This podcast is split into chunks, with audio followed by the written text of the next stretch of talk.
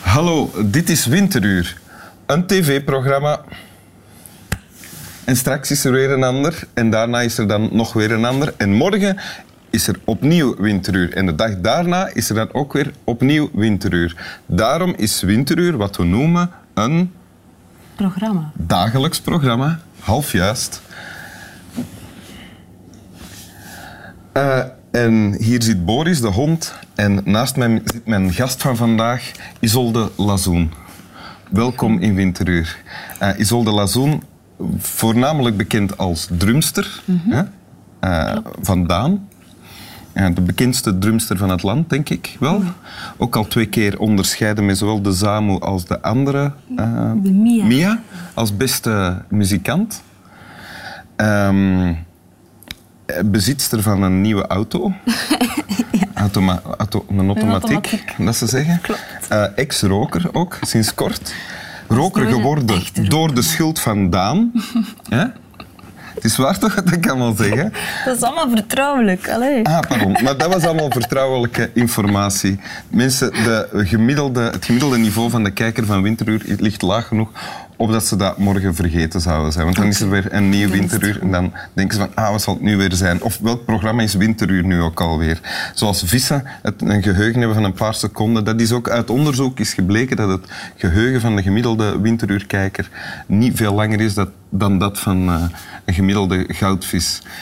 En ik heb nu net gezegd dat het geheugen niet veel langer is, maar geheugen kan niet lang zijn. Dus dat was eh, iets of wat krukkig geformuleerd, waarvoor mijn pardon. Maar ook dat waren ze al vergeten waarschijnlijk. Sorry. Eh, Isolde Lazoen, je hebt een tekst meegebracht. Ja, inderdaad. Ja. Moet ik hem voorlezen? Ja, direct? graag. Ja. Oké. Op een ochtend, na zijn dagelijkse zwempartij in zee, ging hij aan de piano zitten, gekleed in knalgele kamerjas en scharlakenrode muts, en speelde het thema voor aan een vriend. Vind je niet dat dit iets indringends geeft? Ik ga het een flink aantal keren herhalen en mijn orkest geleidelijk doen aanzwellen. Tijdens de première zat er een dame die zich vastklampte aan haar stoel en riep: Dit is waanzin, die componist is hek. Ravel reageerde op zijn Ravels. Die dame heeft het begrepen. Dank u. Dus dit gaat over Maurice Ravel. Ja, de componist. Ravel. Dit stukje dat je net voorlas, waaruit komt het? Ehm, uit het boek Iedereen Klassiek. En dat is een boek dat eh, Clara heeft uitgebracht. En staat vol allemaal eh, klassieke muziekwerken, zeer uiteenlopend. En eh, het is gerangschikt per emotie, wat ik wel fijn vind. Ah, Dus ja. woede, verdriet, extase, Ah ja, en ironie. in welke emotie zitten we hier? Extase. Extase, ah ja, Ja. allicht. Ja. Met, want het gaat, dit stuk gaat over de bolero. De bolero Ravel. van Ravel. Ja. Die jij ook kent natuurlijk, maar Ja. je bent toch vooral eh, jazz- en rockdrumster, klopt dat? Eh, ja, ja nu, nu wel. Vooral in de popmuziek actief. Ehm, maar ik ben eh, eigenlijk meer... Ja, ik kom meer uit een klassiek nest. En eh, fanfare, harmonie, brassband en filmmuziek. Ah. Oké, ja. Ja. ja. Dus ik kende dat stuk van toen ik nog heel klein was. En waarom heb je dit dan gekozen, dit stukje tekst? Ik vond het heel moeilijk, want eigenlijk staat dat, staat dat boek vol met leuke teksten over... Ja, ze kunnen heel goed de- vertellen wat dat er aan het gebeuren is in een muziekstuk. Terwijl normaal naar een muziekstuk luister je. Ja? En eh, je leest niet over wat dat, dat muziekstuk nu juist gaat, of hoe dat, dat verloopt, of welke gevoelens dat er boven komen. En in dit boek wel. Dus er staan heel wat stukken in dat ik ken, ook heel veel dat ik niet ken. Ja? En de stukken die ik ken, vond ik wel tof om te lezen. En ik had bijna bij elk muziekstuk zo het gevoel van, oh ja, dat is een tof stukje voor winteruur. En Ja? ja, ja, ja, want het was heel moeilijk kiezen. En hier dan, zitten we eh, dan, maar misschien moet je dan nog een paar keer terugkomen. Ja, het is, dat. Eh, het is een dikke boek hoor. En dit stuk gaat dus over het moment dat eh, Maurice Ravel de, de bolero begint te componeren. Ja, ja, en je ziet het precies voor je. Hè. Gaat ja, zijn piano dus hij is eerst gaan zwemmen en dan gaat hij in een gele kamerjas. Met een rode muts. Als een soort boomba, eigenlijk. hè? Achter de piano zitten en componeert hij... Eh, hij vindt het thema... Ja. Toch? Inderdaad. Het is wel geschreven voor een, eh, een ballerina. Het was bedoeld als eh, een, een Spaanse een dans. Een, een Spaanse dans is eigenlijk een, een bolero. Ah, En hij had het geschreven als eh, een balletstuk. ja, er is ook op gedanst, hè? Ja, Ja, ja, inderdaad. Ik heb het zelf nog nooit gezien, want eigenlijk wist ik dat ook niet. Ik was alleen met de muzikale kant bezig. Ja. Dat het een dans was. Maar wat hier ook blijkt uit wat je voorleest, is dat het stuk niet zo enthousiast onthaald werd. Eh, wel, in die tijd was dat taboe, precies. Dus eh, we kwamen eigenlijk uit het eh, impressionisme, in, de, in een stijl in de klassieke muziek. En wat Maurice Ravel deed met die bolero was eigenlijk al een beetje richting expressionisme. Ja. Dus het brave, keurige pu- publiek vond dat eh, een heel raar stuk. Zo, wat, wat doe jij nu? Er gebeurt niets in muzikaal. Dat vond Ra- Ravel zelf ook. Hij geloofde niet dat dat iets ging worden, dat stuk. Eh, Hij vond het muzikaal inhoudloos zelfs.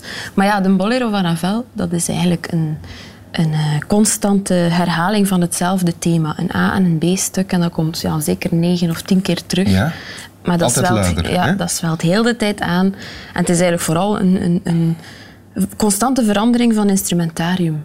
Dus het thema wordt gespeeld door een klarinet, door een saxofoon, door een trombone, door een trompet. Ja. Dus Iedereen bijna in het een- een- orkest komt een keer aan bod. ja, het is bijna een muzikale oefening van wat hoor je nu? En dan wordt dat heel tijd dikker en dikker en spelen ze dat met twee, spelen ze dat met drie en, en ineens speelt heel het, het orkest het stuk. En heb jij als... als eh, je hebt de bolero ook al gespeeld.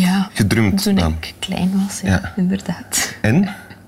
Wel, dat is eigenlijk een, een, een, nogal een bekend stuk eh, als slagwerker, omdat je zou kunnen denken, ja, het houdt niets in. Dat is de hele tijd hetzelfde thema, hetzelfde ritme dat je moet spelen. Maar het Ja. is wel 16 minuten aan één stuk. Ja. En je moet die... Maar dat is de enige constante dan misschien, de drum, of wat? Ja, eigenlijk wel. En, en de basnoot zo altijd, want het is ook maar in één toonaard die helemaal op het einde eventjes verandert. Ja? Dus ook dat was zo raar voor dat publiek. Zo van, wat is dit? Mhm. Zo constant eh, zichzelf herhalend nummer. Ehm, dus ja, het ritme blijft constant, maar je moet dat, dat ritme spreiden van heel stil naar heel luid over 16 minuten. En daar ligt de moeilijkheidsgraad. Ah, ja. En ook om alle nootjes gelijk te spelen, want je mag niet één nootje luider dan het ander doen. Dat moet allemaal heel egaal zijn. En, En heel langzaam opbouwen. Ja, heel, heel En langzaam. dat, dat kan je. Maar ik, denk Want je, hebt een. Een drum... Je kon het.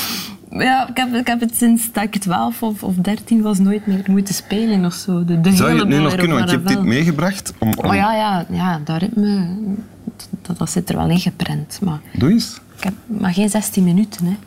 Nee, nee. Maar het begint dus eigenlijk zo super stil aan de rand van de trommel. Ja. Dus ik ga het nu een beetje sneller doen, de crescendo. Ja. Ik zit eigenlijk niet ideaal, maar bon.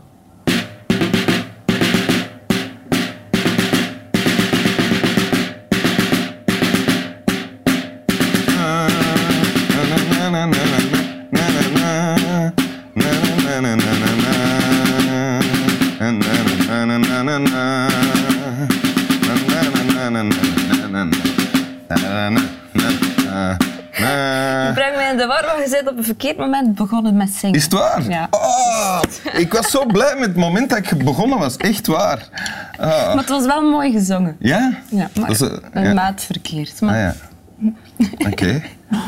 Op die manier is de, de bolero toch nog een keer op een manier in herinnering gebracht waar Ravel misschien eh, blij mee geweest zou ik zijn. denk Of- het.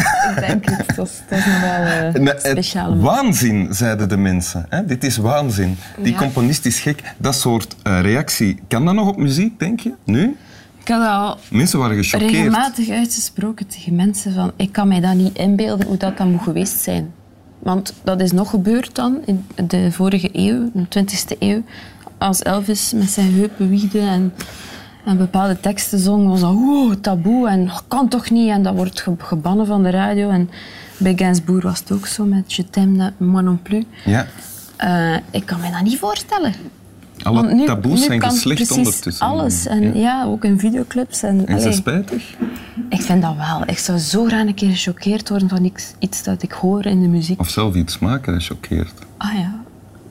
Je brengt me op ideeën. Laat Het is waar. dus nog één keer het, het stuk voorlezen over Ja. Maurice Ravel. Ondertussen... Oké.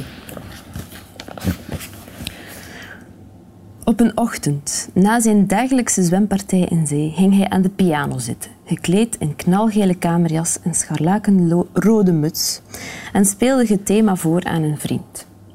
Vind je niet dat dit iets indringends heeft? Ik ga het een flink aantal keren herhalen en mijn orkest geleidelijk doen aanzwellen. Tijdens de première zat er een dame die zich vastklampte aan haar stoel en riep: Dit is waanzin, die componist is hek. Ravel reageerde op zijn Ravels. Die dame heeft het begrepen.